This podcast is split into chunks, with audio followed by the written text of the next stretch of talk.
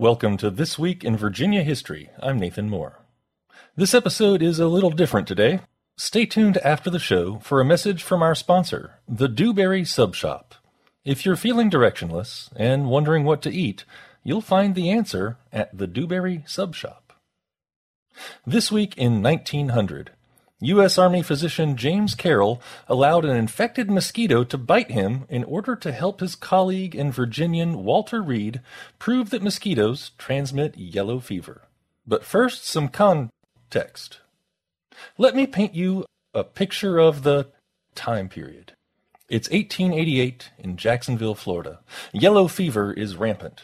It's so bad that the government has offered railroad transportation to people looking to flee the South in the summer, the time when the disease seems most prevalent.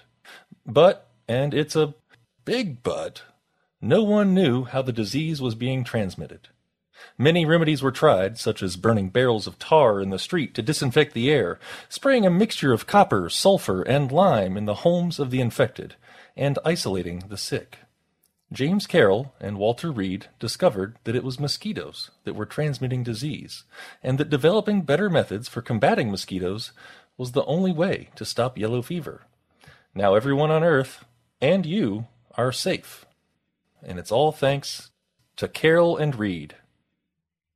Thanks so much to our sponsor, the Dewberry Sub Shop. The Dewberry Sub Shop is celebrating the eradication of yellow fever in the U.S. by having a special yellow fever sale. Select each of the 4 secret menu items to unlock the prize you are after.